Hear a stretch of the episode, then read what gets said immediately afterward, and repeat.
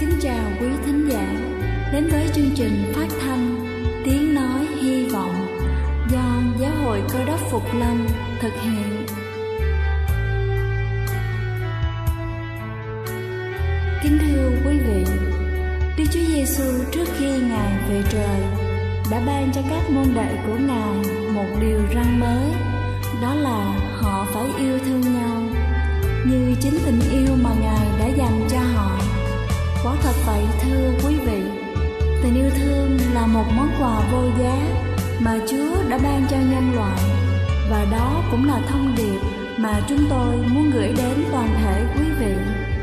Nếu quý vị muốn tìm hiểu thêm về chương trình, về niềm tin hoặc muốn nghiên cứu về lời Chúa, xin quý vị gửi thư về chương trình phát thanh Tiếng Nói Hy Vọng, địa chỉ 224 Văn Đăng Lưu, phường 3, quận Phú Nhuận, thành phố Hồ Chí Minh hoặc gửi email cho chúng tôi theo địa chỉ tiếng nói hy vọng amogmail.com Ngoài ra, quý vị cũng có thể liên lạc với bất kỳ hội thánh cơ đốc Phục Lâm tại địa phương gần nhất. Xin chân thành cảm ơn và kính mời quý vị lắng nghe chương trình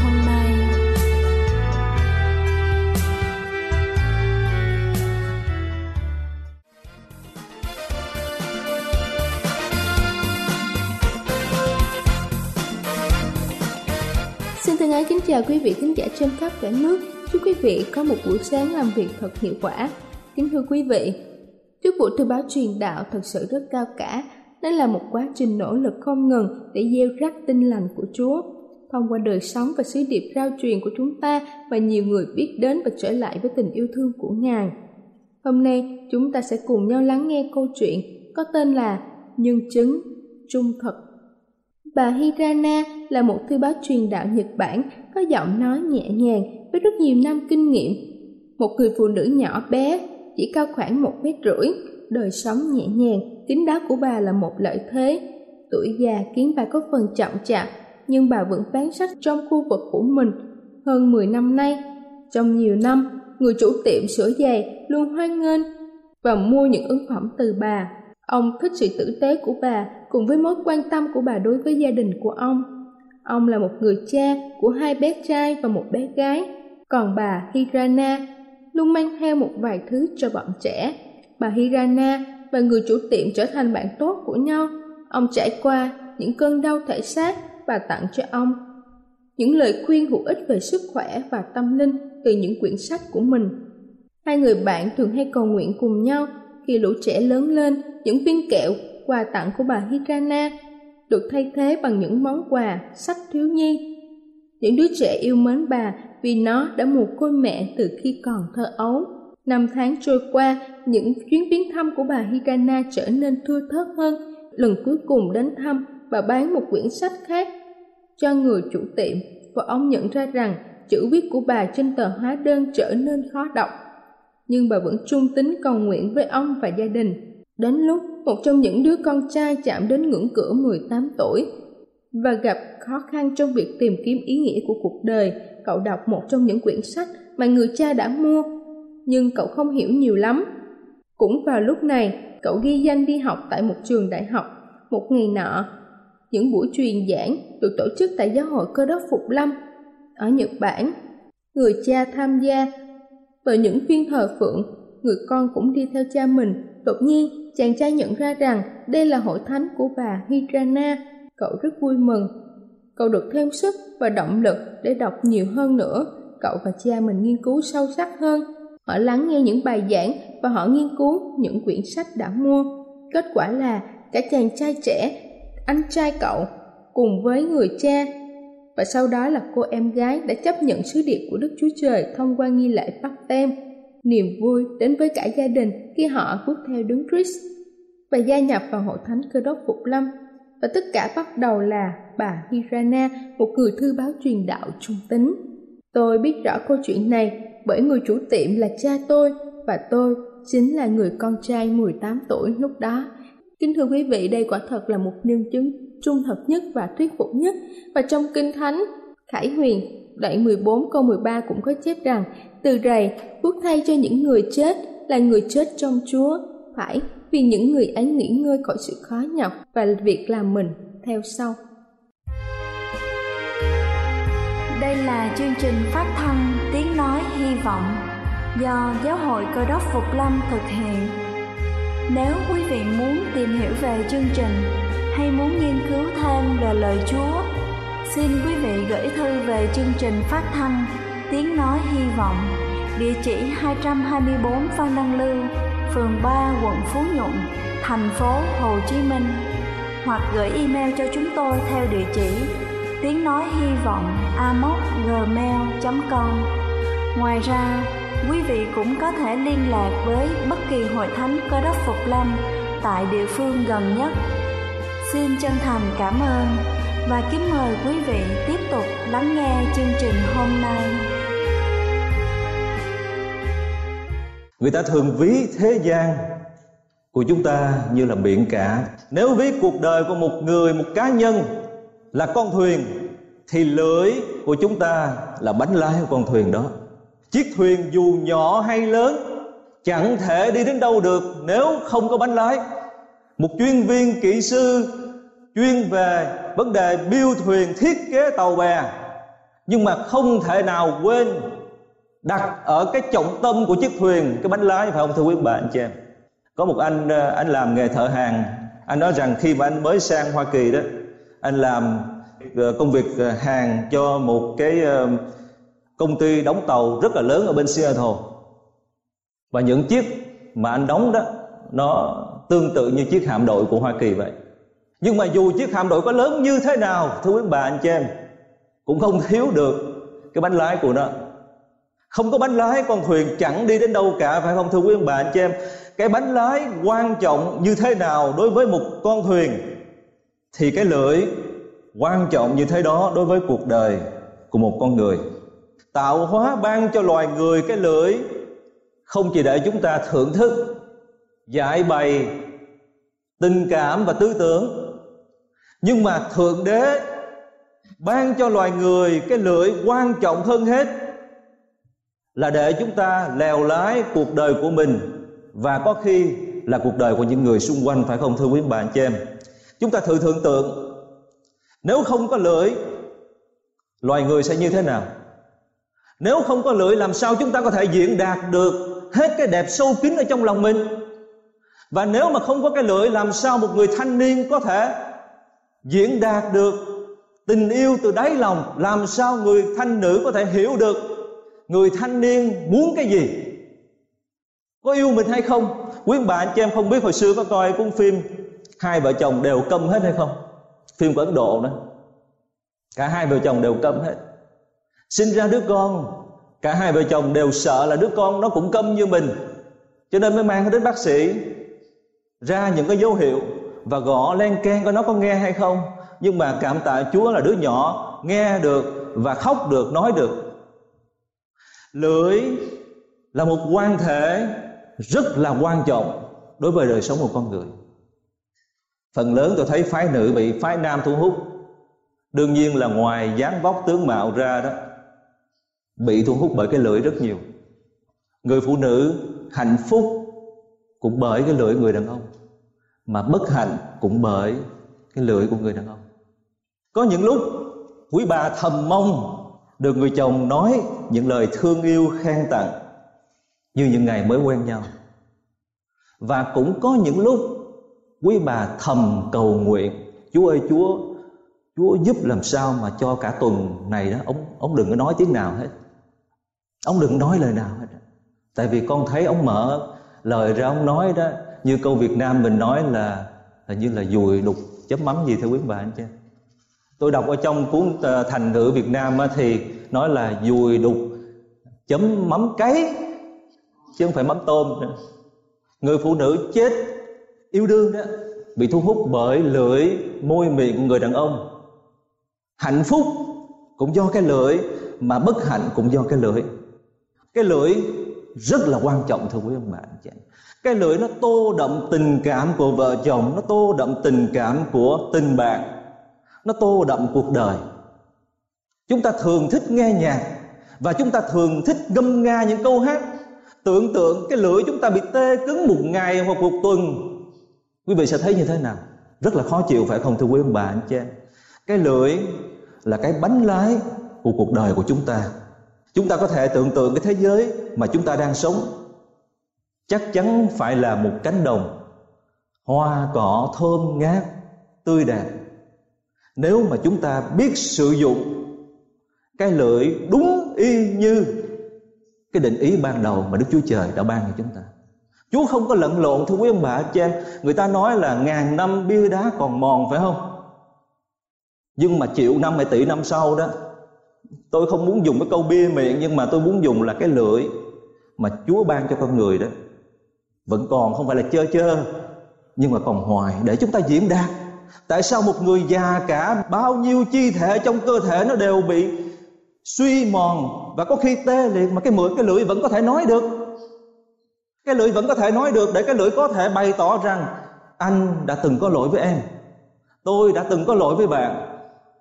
Có những lúc trong quá khứ, anh tính rằng anh nói lời yêu thương với em mà anh chưa kịp nói. Bây giờ dạ, già là đây anh vẫn có thể nói được lời yêu thương với em. Chúa luôn luôn ban cho con người có đủ ân điển thưa quý bà cha mà một trong những ân điển lớn nhất là chúa cho phép cái lưỡi chúng ta vẫn có thể nói được trong những giây phút cuối cùng của cuộc đời. Nhưng mà khi chúng ta nhìn vào thế giới của loài người hiện tại, chúng ta thấy nó là cả một cái thế giới hỗn độn của nhiều ngôn ngữ. Không ai nói, ai hiểu là bởi vì ngôn ngữ của tình yêu, ngôn ngữ của hòa bình, ngôn ngữ của khuyến khích khen tặng nâng đỡ thì ít. Nhưng ngôn ngữ để tranh chấp, chia rẽ, bè phái và hiềm khích lại quá nhiều. Vì vậy mà người ả rập, người ta nói một câu rất là sắc bén. Người ta nói rằng, một nhát lưỡi còn hơn một nhát dao. Ý người ta muốn nói là khi một người nào đó phóng dao đến chúng ta có khi chúng ta có thể né được nhưng mà phóng một nhát lưỡi ra đó không ai có thể né được một con người đang thăng hoa trong cuộc đời nhưng mà khi bị một người nào đó hiềm khích chỉ trích mình tinh thần ít nhiều bị lung lay Chính Đức Chúa Giêsu hồi xưa cũng vậy. Khi Đức Chúa Giêsu mang lấy thân thể của con người sống ở tại thế này, Chúa biết những lời nói nó ghê gớm như thế nào. Ban đầu khi Đức Chúa Giêsu ở trên lưng con lừa đi vào thành Jerusalem đó thì người ta ca ngợi Chúa như thế nào? Hosanna, Hosanna ta đưa Chúa lên thật là cao. Nhưng mà qua ngày hôm sau khi xét xử Chúa đó thì người ta nói như thế nào? Hãy giết nó đi, hãy giết nó đi. Cái lưỡi con người thưa quý bạn chị em từ khi ăn lấy trái cấm chúng ta không hình dung được trái cấm là gì nhưng mà theo khổng tử nói đó bệnh tùy khẩu nhập, phải không? Lời nói của chúng ta ít nhiều ảnh hưởng ở những gì chúng ta ăn vào cơ thể của chúng ta. Vì vậy mà đạo phật người ta chủ trương diệt diệt cái dục ở miệng của người đó bằng cách người ta phải ăn chay. Đạo của chúa cũng vậy. Ngay khi đức chúa trời sáng tạo trời đất, Chúa không có chủ trương cho con người ăn thịt, thưa quý bà, anh chị em. Nhưng mà vì con người thèm thuồng, Cái thèm đó, Nó dẫn con người đi vào biết bao nhiêu vấn đề hư xấu trong cuộc đời. Khổng tử nói rằng bệnh thì tùy khẩu nhập. Khi chúng ta ăn uống mà không có kiên cử Không có tiết độ đó ảnh hưởng đến tâm trí con người. Và bà Ellen G. White nói như thế nào? Ăn uống mà quá lố hoặc là quá no Nhiều chất mỡ, chất dầu vân vân đó Nó sẽ tạo một cái ăn mê trên não của chúng ta. Và làm tâm tư của chúng ta lúc nào cũng bị đè nén bởi bao nhiêu cái sự căng thẳng mà vì như vậy đó, khi chúng ta tuôn ra một lời nói nào nào đó, nó thường là có ý hiềm khích, chỉ trích, phê phán, chù dập hơn là nâng đỡ và khuyến khích lẫn nhau. Bệnh tùy khẩu nhập, họa tùy khẩu xuất. Khi chúng ta đưa bệnh vào cơ thể thì chắc chắn miệng chúng ta không thể nào nói ra những lời lành được. Cái lưỡi nó không có chạm ngừng theo quý ông bà, anh chị em. Mà khi nó không có chạm ngừng đó thì vô tình nó sẽ mang đến cho người phụ nữ bao nhiêu cái bất hạnh ở trong cuộc đời. Vua Salomon nói về cái lưỡi như thế nào? Lưỡi mềm mại dịu ngọt. Rất là mềm mại dịu ngọt. Nó mang đến hạnh phúc cho đời người, thưa quý bà, anh chị em. Nhưng cùng một lúc, có thể bẻ gãy xương cốt. Ghê gớm như vậy đó. Có thể bẻ gãy xương cốt. Và trong tất cả các thảm họa trên thế giới này, chúng ta thấy từ lục lội động đất, núi lửa bão tố không một thảm họa nào kinh khiếp bằng sự hủy hoại do lưỡi gây ra. Vì lục lội dù có cuốn trôi con người, động đất, dù có chôn vùi con người, bão tố dù có gây sự hoang tàn, nhưng dù sao, những thảm họa đó nhiều lắm, chỉ có thể gây thương tổn, giết hại được phần cát bụi mà thôi. Có nghĩa là giết hại được phần thân xác mà thôi.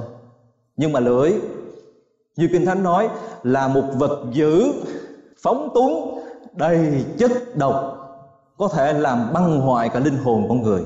Sư đồ gia cơ diễn tả về lưỡi như thế nào? Chúng ta thắng cương vào miệng ngựa để bắt phục nó và điều khiển toàn thân nó. Hãy xem các chiếc tàu dù lớn lao và bị gió mạnh dập dồi, nhưng một bánh lái nhỏ đủ điều khiển nó theo ý người hoa tiêu. Cũng thế cái lưỡi là một chi thể nhỏ, nhưng khoe khoang những việc lớn. Hãy xem một mồi lửa nhỏ đốt cháy cả khu rừng lớn biết bao. Cái lưỡi là một ngọn lửa, một thế giới gian ác giữa các chi thể của thân thể ta. Nó làm băng hoại cả con người, đốt cháy cả cuộc đời và chính mình nó bị hỏa ngục đốt cháy. Tất cả các loài thú vật, chim chóc, loài bò sát và sinh vật dưới biển đều bị và đã bị loài người chế ngự nhưng không có người nào chế ngự được cái lưỡi, là một vật dữ, phóng túng, đầy chất độc, giết người. Lưỡi không chỉ làm băng hoại cả linh hồn con người, mà lắm lúc, thưa quý bà, anh chị em, ảnh hưởng cả một tập thể và đốt cháy cả một khu rừng. Khi mà dân do thái đi vào vùng đất hứa, trước khi đi vào vùng đất hứa thì họ dừng chân ở tại cái vùng sa mạc và lòng vòng lanh quanh ở đó suốt 40 năm. Ở trong lúc mà họ dừng chân thì bất chợt Aaron và Mariam là người anh và người chị của Môi-se đó. Nhìn Môi-se rồi nhìn người vợ của Môi-se, rồi người ta rỉ tai với nhau về người vợ của Môi-se. Nói cái người phụ nữ đó là người phụ nữ da đen, người phụ nữ đó là người phụ nữ ngoại tộc làm sao một người lãnh đạo của một dân do thái có thể cưới người phụ nữ làm vợ được? Mà trong khi đó Môi-se đã sống chung với người vợ đó suốt 40 năm rồi. Đã bao nhiêu tình cảm, bao nhiêu sự từng trải với người bạn đồng hành của mình. Mà giờ phút này người anh, người chị lại rỉ tai với nhau nói môi xe phải bỏ người đàn bà đi. Môi xe không có phản ứng gì cả, nhưng mà khi chúa nhìn sự việc như vậy, chúa không có bằng lòng với cái cách hành xử của Aaron và Mariam mà vì vậy chúa kêu cả ba người, chúa kêu cả ba người ra giữa trại quân. Và lúc bây giờ chúa phán với Aaron và Mariam về cái hành vi của họ. Và ngay lúc đó, Chúa tức giận mà trong kinh thánh nói rằng Chúa giận đến nỗi phừng phừng lên và Chúa rút ra khỏi họ. Và ngay giây phút Chúa rút ra khỏi giữa trại quân đó, thì Mariam thấy trên người bắt đầu biến chuyển. Da thịt bắt đầu nổi phồng lên và bệnh phun bắt đầu lan tràn cả cơ thể của bà và khi bà bị bệnh phung như vậy, người ta đưa bà ra khỏi trại quân và để bà ở ngoài đó suốt một tuần lễ. Và trong suốt thời gian đó, cả một triệu người phải đứng lại, không nhúc nhích thêm được một bước nào nữa. Hết chỉ cần một người, chỉ cần một mồi lửa nhỏ, có thể ảnh hưởng cả một tập thể. Nếu không nói là một triệu người, thì cả một dân tộc. Nếu không nói cả một dân tộc, có thể cả một thế giới. Khi đức chúa trời rút ra khỏi trái tim của chúng ta rút ra khỏi những người lãnh đạo của dân do thái đó, thì người dân do thái cũng giống như một ngọn đèn bị rút khỏi mạch điện vậy. Họ không còn sự hiện diện của chúa nữa. Thế là môi xe phải lên cầu khẩn với chúa. Môi xe phải đến cầu khẩn với chúa. Chúa nói cái bọn này đó, ta đã đưa chúng nó ra khỏi xứ ai cập. Ta thương yêu chúng nó. Nhưng mà bao nhiêu lần, từ lần này đến lần khác, lúc thì chúng tạo con bò vàng, chúng thờ, lúc thì chúng phàn nàn ta, chúng trách khứ ta, chúng đủ thứ lằng nhằng hết á. Đến giờ phút này ta không muốn đi với chúng nữa. Và môi xe đến nói với chúa như thế nào? Chúa ơi chúa ơi, chúa làm như vậy đó. Môi xe rất là thương dân sự, dân do thái. Ông nói với chúa là, chúa làm như vậy đó. Người ta có thể khinh dân do thái, nhưng mà người ta khinh chúa nhiều hơn á. Người ta nói rằng, chúa không có thành tín. Nói rằng chúa đã đưa dân, cái dân này ra khỏi vùng đất ai cập rồi bây giờ, chúa muốn hủy diệt họ tại nơi đây môi xe rất là khôn ngoan, thưa quý ông bà, anh chị em. Môi xe là một trong những người cầu thay, phải nói là số một trên thế giới này. Dân của ông làm hại ông từ lần này đến lần khác. Ở trong trường hợp của Mariam và Aaron cũng vậy. Aaron đến nói với Môi-se là, thưa ngài ngài bỏ qua chuyện vừa rồi ngài đừng có chấp chúng tôi. Xin ngài cầu xin Chúa tha thứ chúng tôi. Và nhờ Môi-se cầu thay mà Mariam mới được lành bệnh. Môi-se hồi xưa cầu thay cho dân Do Thái. Đức Chúa Giêsu ngày nay cầu thay cho dân sự Ngài thưa quý ông bà anh chị em, dù là loài người đóng đinh Chúa, dù là loài người to nhỏ về Chúa, nhưng mà Chúa vẫn cầu thay cho họ. Ở trong một tập thể, dù là tập thể nào cũng vậy, nếu một người mồi lửa và chống lại Chúa, chống lại tinh thần chung thì không có một tập thể nào có thể tồn tại được. Dần dần sẽ bị tản lạc, dần dần sẽ chết hết. Dần dần sẽ chết hết. Chúng ta thấy ở trong câu chuyện mà kinh thánh ghi lại về cái thác, gọi là thác ba bên, mà về sau này nó trở thành cái thành phố babylon đó, là một cái thành phố lộn xộn. Những người ở tại đây, sau khi cơn đại hồng thủy của chúa giáng xuống thì đọc câu chuyện chúng ta thấy là dòng dõi của Noe bắt đầu sanh sôi, lan rộng ở trên mặt đất. Những người ở đây, người ta nhìn lại cơn đại hồng thủy, nhìn lại lịch sử của họ đó. Những chặng đường mà họ vừa đi qua và cơn đại hồng thủy vừa rút nước xuống đó, họ không thấy rằng đó là một bài học lớn mà chúa muốn nói với họ. Rằng họ phải thay đổi cung cách sống, lối sống của họ. Rằng họ phải ăn năn trước mặt chúa và khiêm nhường trước mặt chúa nhưng mà họ lại thầm bàn tính với nhau, bây giờ chúng ta phải chống chúa. Chúng ta chống chúa bằng cách là chúng ta đến với nhau, xây dựng một cái thác thật là cao là bởi vì người ta nghĩ trong đầu rằng quyền năng của Chúa dù lớn như thế nào thì cũng chỉ có thể làm nước dâng trên những đỉnh núi cao của trái đất này mà thôi. Mà nếu chúng ta xây một cái thác cao hơn những đỉnh núi trên trái đất này thì Chúa không thể nào đụng chúng ta được. Chúng ta tha hồ sống theo cách sống của chúng ta khi mà người nam và người nam chung chạ với nhau, khi mà người nữ và người nữ chung chạ với nhau, khi mà đứa con sinh ra nó không biết, cũng là một người đàn bà mà tại sao nó lại gọi người đàn bà là cha? Người hồi xưa cũng vậy, thưa quý bà, anh chị em. Người ta xây những cái bê tông cốt sắt Để người ta có sự an ninh trong lòng rằng Không có ai có thể phán xét mình, Không có ai có thể đụng được mình hết. Nhưng mà lúc bây giờ, Theo Kinh Thánh nói như thế nào? Chúa làm cho lưỡi của họ bị cứng lại và khi họ mở miệng nói ra không ai hiểu ai Khi mà đọc hời hợt ở trên bề mặt Kinh Thánh, Chúng ta nghĩ rằng Chúa như vậy là Chúa không có đại lượng với con người. Hoặc là Chúa hành động như vậy thì Chúa cũng giống con người thôi. Nhưng mà không, thưa quý ông bà, anh chị em, Chúa thà để người ta một người đi một ngã, còn hơn là để cái thác đó nó sập xuống, nó đè chết hết. Tất cả những công trình mà chúng ta xây cất, nếu không hiệp với ý của Đức Chúa Trời, thưa quý ông bà, anh chị em không ai nói ai hiểu hết đó. và ngay cả trong gia đình cũng vậy, nếu vợ chồng không phục Chúa và không phục nhau, thì không thể nào có thể tác được biển đông cả. Biển đông là một thử thách lớn. Không thể nào tác được biển đông. Chỉ thuận vợ, thuận chồng mới có thể tác được biển đông mà thôi. Nhưng mà thưa quý ông bà, anh chị em, xét cho cùng đó, cái lưỡi không có tội tình gì cả cái lưỡi không có tội tình gì cả, thưa quý vị. Nhưng vấn đề là tâm trí và trái tim đứng đằng sau cái lưỡi. Đức Chúa Giêsu nói như thế nào? Trong sách Matthew đoạn 12 câu 34 câu 35 Vì lòng dạ có đầy tràn tội ác Mới trào ra môi miệng. Người lành do thiện tâm tích lũy, Nói ra điều lành. Kẻ ác do ác tâm tích lũy Nói ra điều ác. Cái tâm là vấn đề, Cái tâm là cái cần được quan tâm nhiều nhất, Chứ không phải cái lưỡi thưa quý ông bà anh chị em không phải cái lưỡi tất cả đều tại cái tâm cái tâm điều khiển thì cái lưỡi nó mới nói ra, phải không thưa quý ông bà anh chị? Em tại cái tâm điều khiển, cho nên con người mới thốt ra những gì mà đáng lý ra không nên nói.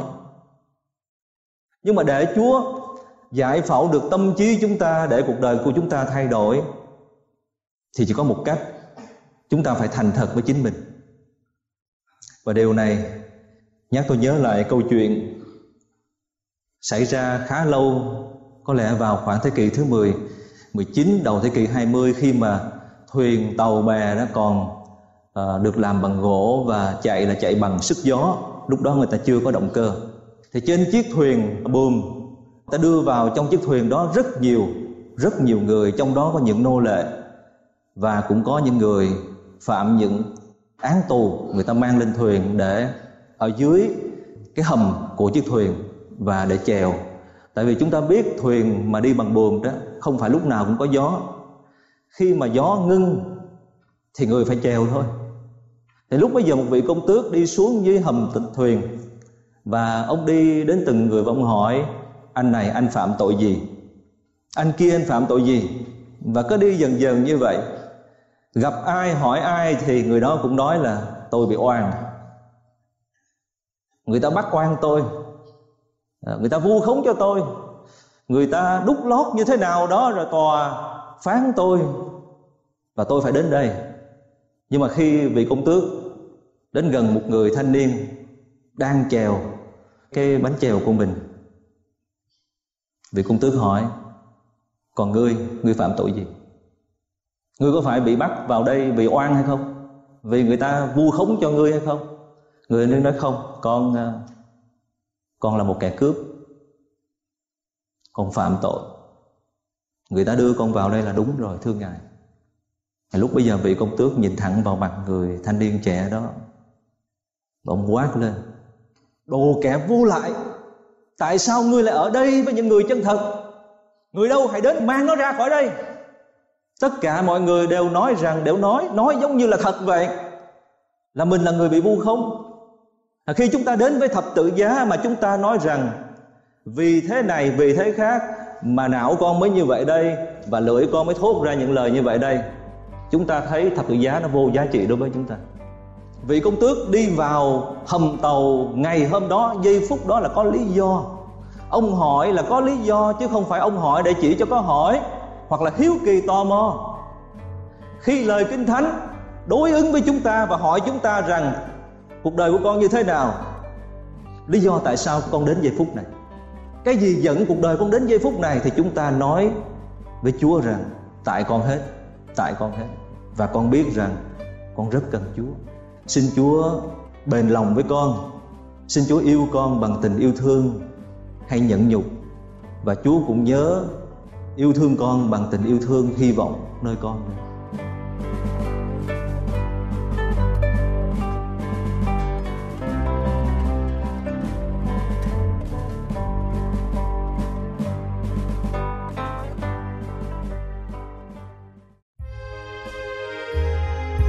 Đây là chương trình phát thanh Tiếng Nói Hy Vọng do Giáo hội Cơ đốc Phục Lâm thực hiện. Nếu quý vị muốn tìm hiểu về chương trình hay muốn nghiên cứu thêm về lời Chúa, xin mời quý vị gửi thư về chương trình phát thanh Tiếng Nói Hy Vọng, địa chỉ 224 Văn Đăng Lưu, phường 3, quận Phú Nhuận, thành phố Hồ Chí Minh hoặc gửi email cho chúng tôi theo địa chỉ tiếng nói hy vọng amos@gmail.com Ngoài ra, quý vị cũng có thể liên lạc với bất kỳ hội thánh cơ đốc phục lâm tại địa phương gần nhất. Xin chân thành cảm ơn và hẹn gặp lại quý vị trong chương trình lần sau.